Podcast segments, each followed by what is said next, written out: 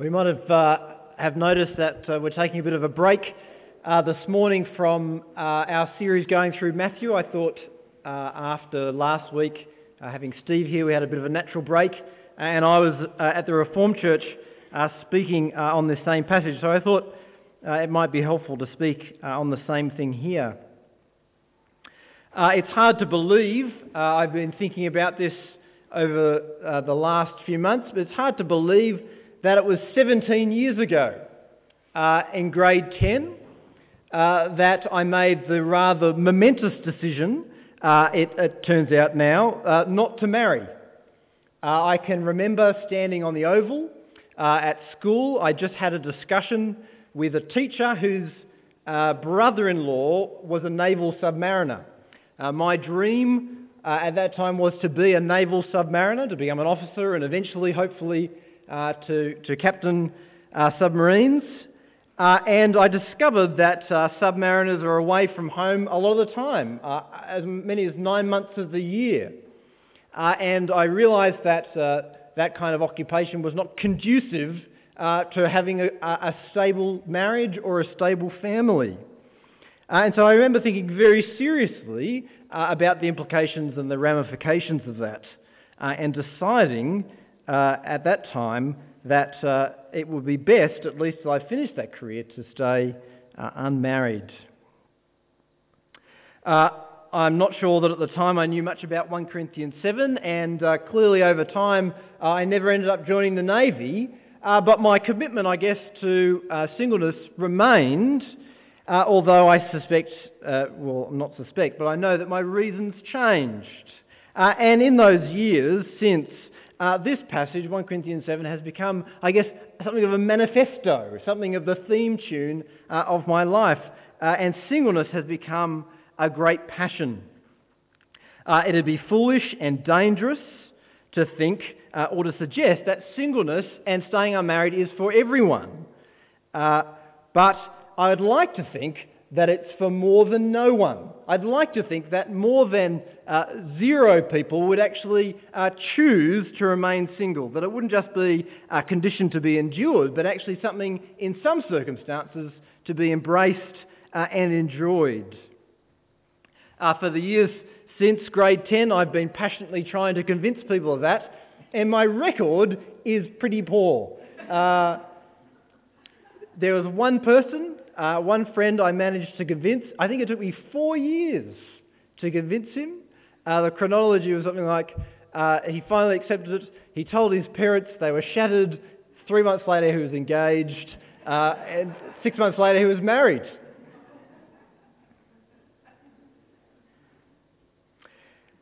Uh, and so it has gone with many others as well. Strangely enough, that's to be expected actually. Jesus says to his disciples, it's a hard saying, and few can accept it. But I guess my hope is that, as I said, more than none would embrace it. Uh, I guess my hope is that there might be some people, single people here who would think that that's a great thing to embrace. And I hope too that it would be a thing that even those of us who are married uh, would understand. Uh, and I hope as well, I think, that, that all of us would catch a, a glimpse of the vision uh, of the gospel shaped life which singleness uh, is intended to portray. Now, you might have noticed that the title of the sermon is To Marry or Not to Marry. That is the question. Uh, I stole that from, uh, from William Shakespeare, kind of. Uh, but maybe I should have titled it To Marry or Not to Marry. Is that really the question? Because it seems to me that the question that the Corinthians asked Paul is an unusual question. How many people have come up to you and said, uh, I'm thinking, I, I'm wrestling with the question, should I marry or shouldn't I marry? People might come up to you and say, should I marry this person? Now that's a question. Uh, but how many people wrestle with that question, should I marry or stay single? Uh, for people who've been widowed or uh, it is uh, often a very pressing question should I remarry? But among those uh, who are not married and who have never married, uh, it doesn't seem to be much a question uh, at all. If people do think about singleness, it's often in terms of a condition to be endured rather than something to be chosen or embraced or enjoyed. But that is exactly the question that the Corinthians asked Paul. They wondered, should we marry? In fact, at the end of the passage, a, it seems like there's a couple who are engaged to be married and they're wondering whether they should go through with it. We'll get to that later. So there's the question to marry or not to marry. But even more staggering, I think, than the question is the answer that Paul gives. Uh, throughout this chapter, Paul expresses the sentiment that it's good for people to remain unmarried. In verse 7, he says, I wish that all men were as I am, that is, unmarried. Verse 8, Now to the unmarried and the widows I say, it is good for them to stay unmarried as I am. Verse 27, Are you unmarried? Do not look for a wife. Verse 38, He who marries a virgin does right, but he who does not marry her does even better. Verse 39, If her husband dies, she is free to marry anyone she wishes, but he must belong to the Lord. In my judgment, she is happier if she stays as she is. That Paul could even say that, that it's good not to marry, is pretty shocking, isn't it? After all, God created men and women, and He created marriage. And marriage, the Bible uh, rightly says, is a good gift from God. It's a gift to be received with joy. So, how can it be good then not to marry? Well, Paul's uh, answer to that question comes for the most part in verses 25 uh, to 35. Paul says, Now about virgins I have no command from the Lord, but I give my judgment as one by, uh, who by the Lord's mercy is trustworthy. Because of the present crisis, I think that it is good for you to remain as you are. That is, it's good for them to remain uh, virgins, to remain celibate. He goes on to say, literally, uh, it, it's different. Um, I think Will read from the new NIV, the 2011 edition, which is different and probably uh, better representative of the uh, original language. Uh, so the question is, are you bound? It's not, uh, are you married, but are you engaged to be married? Then don't seek to be bound. Are you not engaged to be married? Then don't seek a wife. Paul's uh, reason uh, that it might be good not to marry, he gives in verse 26, because of the present crisis. Now, it's hard to know exactly what the present crisis actually is.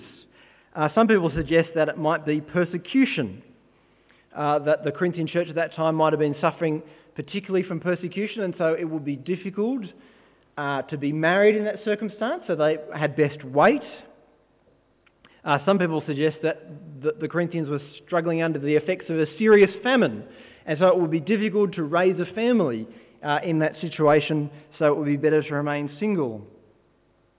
But it makes a lot more sense to understand that what Paul uh, is saying, he then reflects further on in the rest of the passage. So in verse 28, uh, Paul reflects uh, on the, the present crisis when he says, But those who marry will face many troubles in this life, and I want to spare you this. So Paul isn't talking then about a temporary problem. He's not talking about a temporary famine or a temporary rise in persecution, but he's talking about troubles in this life, uh, across the broad spectrum of life, from which he wants to spare people. So, what are those troubles? Well, the Greeks uh, and the Romans in Paul's day had a pretty low view of marriage. Uh, one person regarded marriage as a great struggle, another said it was full of care, uh, others burdensome and grievous. One uh, rabbi quipped, uh, A young man is like a colt that whinnies, he paces up and down, he grooms himself with care. This is because he's looking for a wife. But once married, he resembles an ass, quite loaded down with burdens. Is that the, you know, is that the picture of marriage that Paul has? Is that what Paul wants to spare us from? Is, uh, is marriage just an, uh, an immense and unpleasurable, unpleasurable burden? Is that the crisis? Well, thankfully, Paul actually goes on to explain uh, he doesn't just leave us wondering, he explains what the crisis is and what the troubles are. Look at verse 29. What I mean, brothers, is that the time is short. From now on, those who have wives should live as though they had none, those who mourn as though they did not, those who are happy as though they were not, those who buy something as though it were not theirs to keep, those who use the things of the world as if not engrossed by them. For this world in its present form is passing away. So Paul is saying that this world is passing away and that we need to live in the light of that and that that has implications uh, for all of us. So if we mourn, we should mourn in the light of the fact that our mourning won't go with us into eternity. Uh, if we rejoice, if we're happy about the things of this world, we should be happy, we should be thankful in the light of the fact that so many of the things that we enjoy now won't go with us into eternity. It's not wrong to enjoy a, a good holiday. That's not what Paul is saying. He's just saying enjoy it, but enjoy in light of the fact that it's not going to go with you. It's not going to last forever. The things that we do need to be moderated by, by eternity. Uh, living in the light of the eternity also means that we should treat the things that we buy as though they weren't ours to keep. You know, we, they don't go with us, they don't cross over with us. We can't take them past the grave.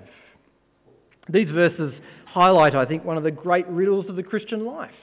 That is, that God has given us so many wonderful gifts to enjoy in this life, uh, and that when we receive them with thankfulness, we glorify God. And yet, they will not go with us into, into eternity. David Green uh, is an American billionaire whose estimated worth is $4.3 billion. Uh, he runs a large company in America with 520 stores and employs around 22,000 employees. And David Green runs his business in the light of eternity. Uh, he's committed to raising the minimum wage of his workers in a country, in America, where the minimum wage is pretty low. His stores lose revenue on Sundays because they're closed to allow his employees to go to church.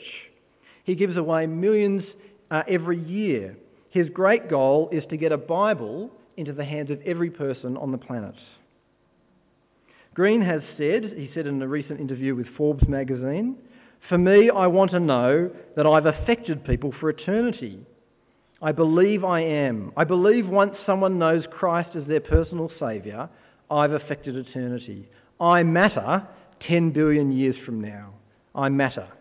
Someone that does all this, that builds this great company, something, someone that does all this doesn't matter. I'm sorry, it's gone. David Green lives for Christ in the light of eternity. It doesn't mean he packs up his company and, and, and, and moves on. It means that everything he does is shaped around the fact that it's not going to last forever. Eternity is the only thing that will last. So, what does that mean in terms of marriage?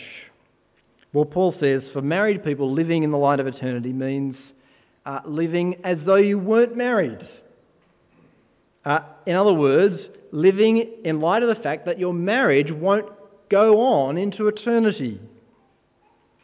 Jesus says that at the resurrection, uh, no one will be married or given in marriage, that marriage finds its fulfillment at the resurrection in the relationship between Jesus and the church. The church is the bride of Christ, and the love evident in marriage finds its fulfillment in Jesus' love for the church and the church's love for Jesus. Paul says, therefore, live out your marriage now in the light of the fact that it will be subsumed in that relationship between Christ and the church. Doing that actually takes uh, immense wisdom. Uh, George Whitefield, the, uh, the great English evangelist of the 18th century, tried to live a married life as though he was not married. That's a pretty funny, actually, it's a pretty disturbing story, to be honest. Uh, what happened, there was uh, another evangelist by the name of Howell Harris, and Howell Harris had fallen in love with this woman, and she'd fallen in love with him. And uh, but Howell Harris was kind of kind of committed to uh, remaining single for the sake of the gospel. Uh, and so there, this relationship with this woman was kind of on again, off again, on again, off again, and she was kind of left horribly confused. And in the end, he said, uh, I'm not going to marry you, but you should marry George Whitefield. And so he wrote a letter to both of them and said, you should guys should get married. And so Whitefield did. He married this woman, uh, and he tried to live his evangelistic career uh, as though he wasn't married. And that meant his wife suffered immensely. She was left behind when he went on his trips to America. He was, she was left behind as he went travelling around on horseback around the English countryside preaching the gospel. He was never at home, uh, and she suffered because of it. But there are present necessities. Marriage presents needs which must be met. There's this balance between the realities of life and between uh, living in the light of eternity. Maybe a much better model uh, of how to, to do all this would be Priscilla and Aquila, that great missionary couple in the New Testament, who lived their married life together in the service of the gospel.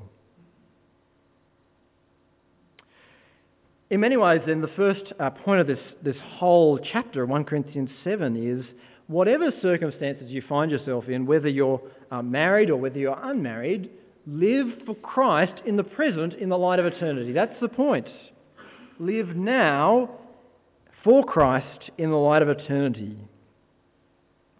But here's the question, here's the riddle. Uh, if it's necessary to live all of life for Christ in the light of eternity, Right? If all of us need to do that, whatever circumstance we find ourselves in, and if it's possible to live a married life for Christ in the present in the light of eternity, then why does Paul commend singleness? Why, if we all need to live in the present in the light of eternity, and why, if we can all do that even if we're married, why then does Paul commend singleness? The answer comes in verses 32 to 35. Paul writes, I would like you to be free from concern. An unmarried man is concerned about the Lord's affairs, how he can please the Lord. But a married man is concerned about the affairs of this world, how he can please his wife. His interests are divided. And then Paul goes on to say the same thing uh, for an unmarried woman. What are the troubles that a married person faces? What is the present crisis? Well, for starters, it's probably better to, to uh, translate that phrase instead of present crisis, present necessity. Paul uses that same word another two times in Corinthians. Uh, and in chapter 9, for, for instance, he uses it to describe the necessity that's laid upon him to preach the gospel. What Paul is saying is that marriage places on us a present necessity. The trouble and the complexity arises because marriage makes it harder to live in the present for Christ in the light of eternity. Marriage places upon a couple these necessities, this necessity of a divided attention, of attention on a, on a world which is passing away. So, children, I think, are a great example of that a great illustration of that reality. If you uh, have children, there are lots of present necessities. Uh, so, um, well, you need to earn a larger living uh, than you would if you had no children. Uh, you need to own a larger house than if you were single. Uh, you need to be up early and at home late at night. You need to spend time feeding them and cleaning up after them. Uh, well, that's what my mother had to do when I was young. But that's time which, if you didn't have to do that, could be spent writing Bible studies for church or wandering the streets sharing the gospel. Are you able to live in the light of eternity more easily without, without children? Yes. Does that make raising children a godless distraction? Not even remotely. The Bible says that children are, are wonderful gift from God to be received with immense joy. Children are no, more a godless distraction than, than enjoying a holiday as a godless distraction or eating a good pie as a godless distraction. Both are to be received with great joy and great thanksgiving. What it does mean, though, is that there are present necessities on your life. If you have children, it means it's unrealistic to expect that you will be able to give as much time to, uh, the, uh, to gospel work as someone who, doesn't have, someone who doesn't have children. It's unrealistic to expect that you will be able to read 25 theological books in one week because you actually have to spend time putting the kids to bed and getting them to their baths. And that, that's okay. Paul says the key is whatever circumstance we find ourselves in, we have to live for Christ in the present in the light of eternity. Paul's not saying that divided attention is wrong or immoral. He's not saying that married people are less godly. There are lots of single people who are not focused on God at all. They're just focused on themselves. And there are lots of married couples and families that do a much better job than some single people at being devoted to Christ.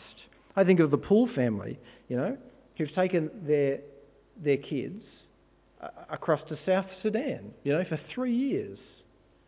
And I think that their devotion to Christ puts my devotion to Christ to shame.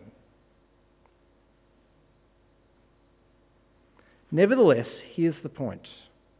Here's the point about singleness.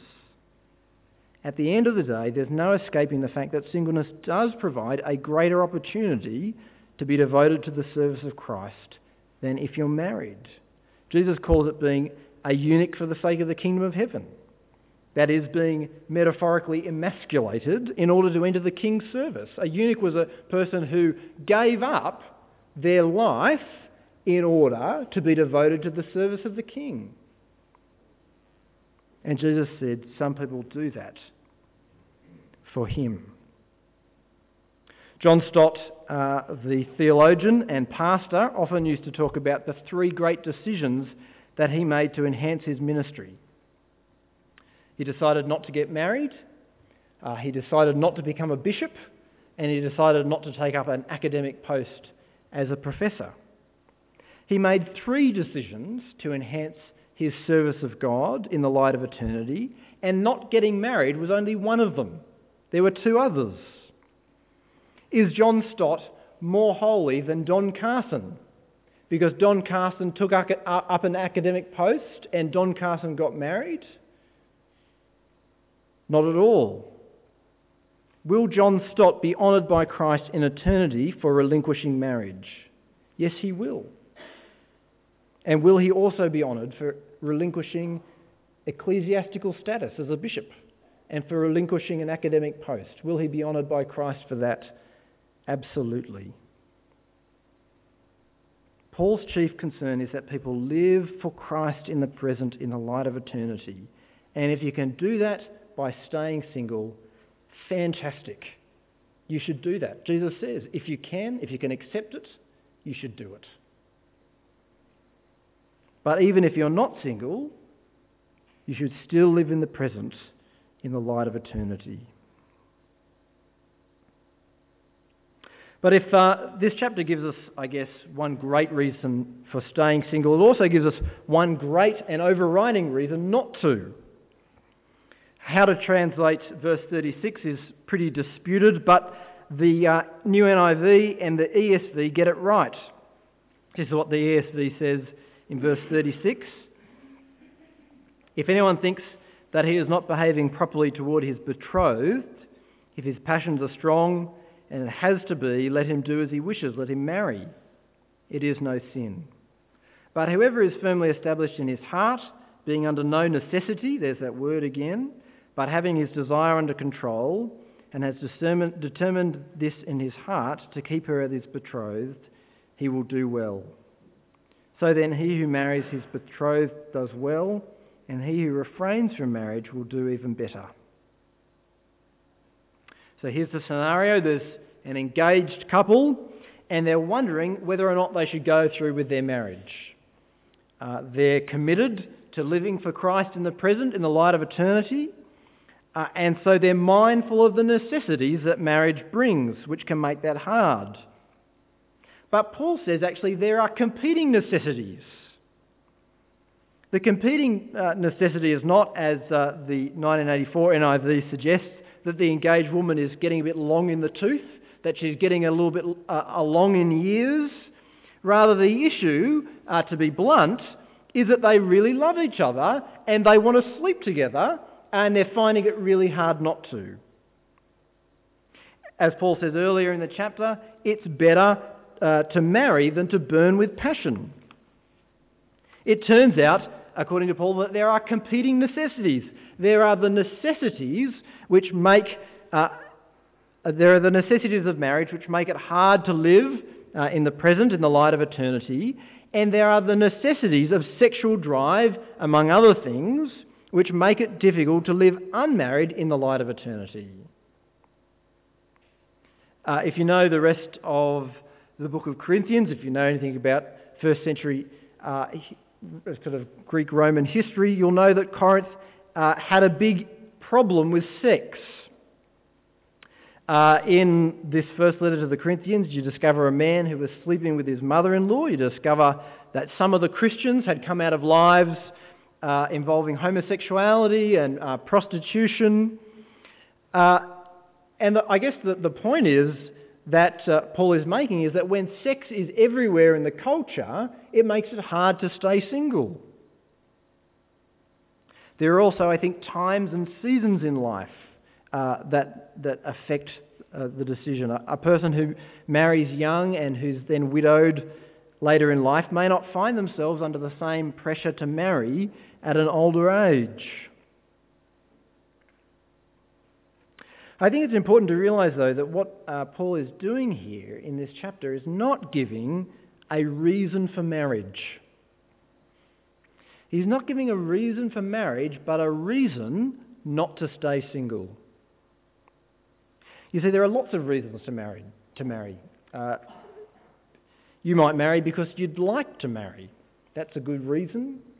Uh, you might marry because, uh, shock horror, you love the person that you want to marry.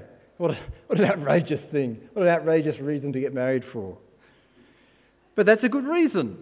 Uh, you might marry because you want your uh, marriage to be an illustration of the gospel to a fallen world. That's a fantastic reason to marry, isn't it?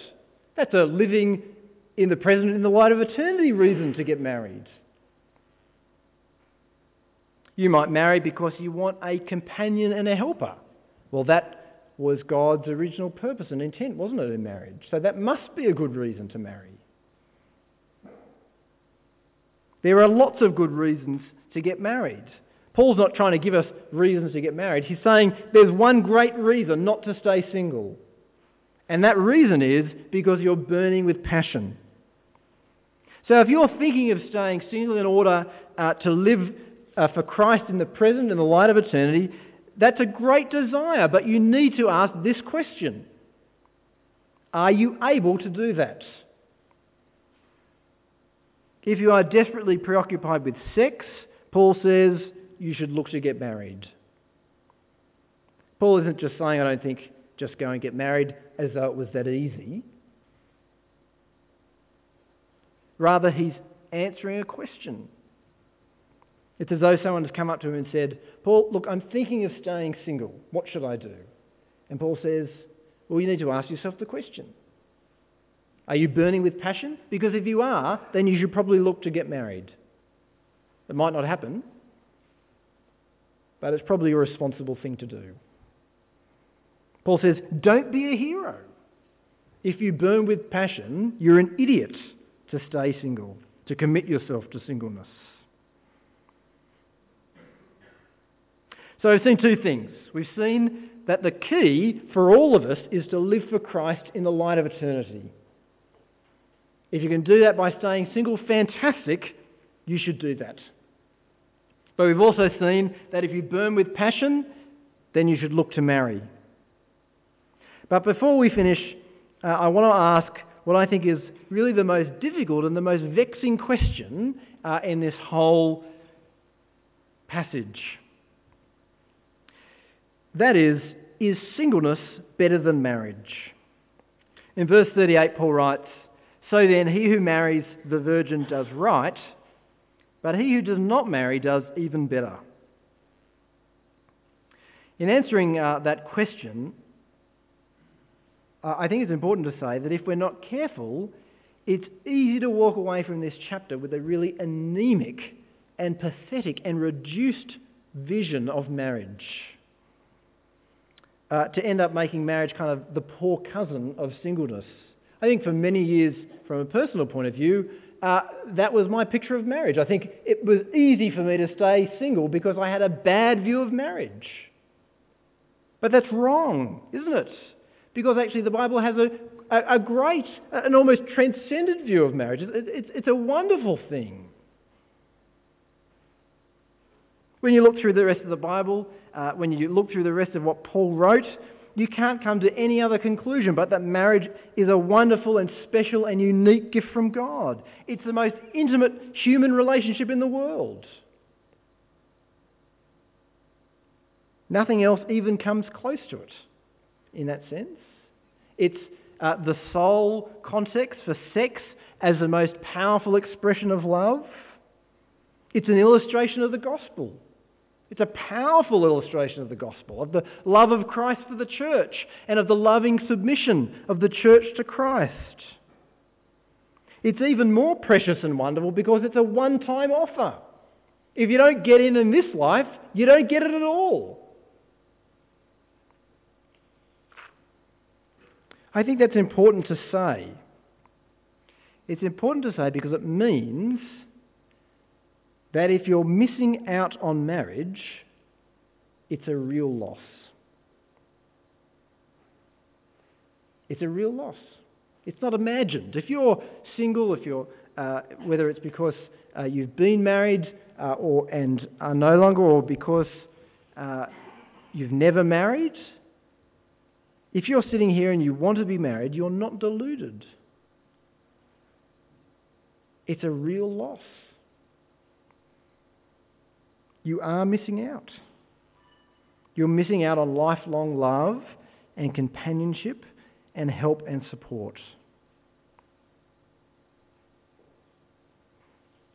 But as good as marriage is, Paul says, to not marry and to give your life to serving Christ is, in some sense, even better.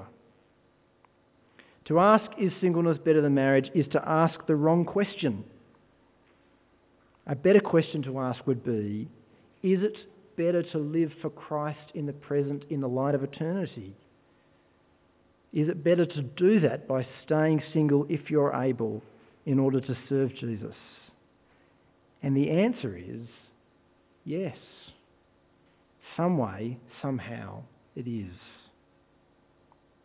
In some way, it's better to enjoy, uh, better to serve Christ now in that way to enjoy, rather than enjoy the glorious and wonderful gift of marriage in this world. I think that's a hard thing to take. I think that's a hard thing to believe. Uh, and I guess my 17 years of trying to convince people of that has proved the point. But can I just say, I really believe that. I think I'm the luckiest guy in the whole world. I was driving down to Hobart uh, a few months ago uh, to give a talk on something, and I just was overwhelmed by the wonderful gift that God has given me to be able to stay single and to devote my life to Christ. I was singing songs. I was in tears as I was driving down. It's funny, isn't it? It's the kind of thing that you say uh, at a wedding ceremony. I'm the luckiest guy in the world. But I really believe that. And my great dream is that other people would believe that as well. To live in the present, in the light of the future, is always better, whether you're single or married. That's the great goal for all of us. To live now, enjoying the gifts of God but to do it in the light of a certain eternity that will last forever. Let me pray.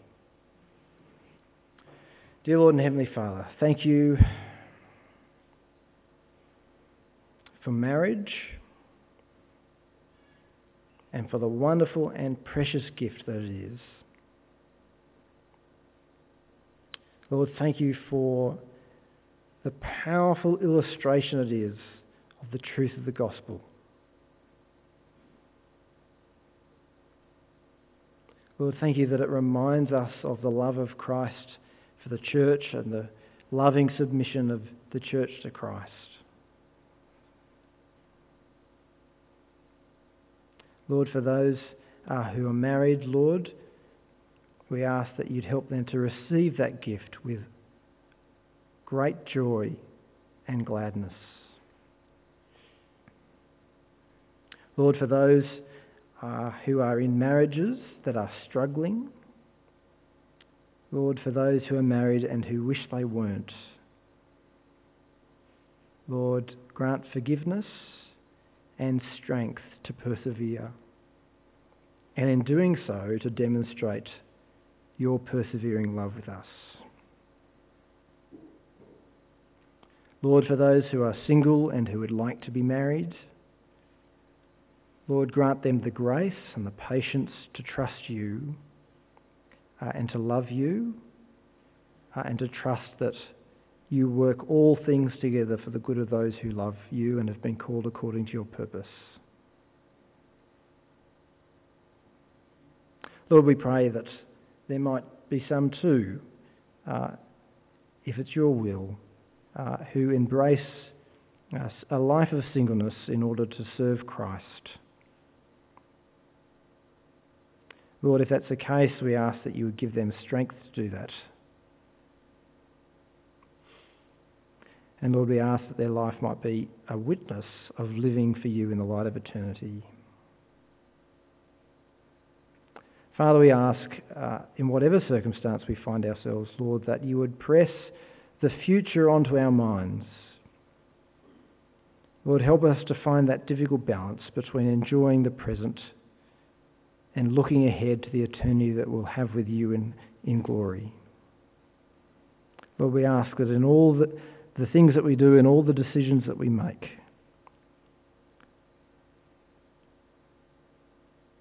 that we would enjoy the good, but also be devoted to the better.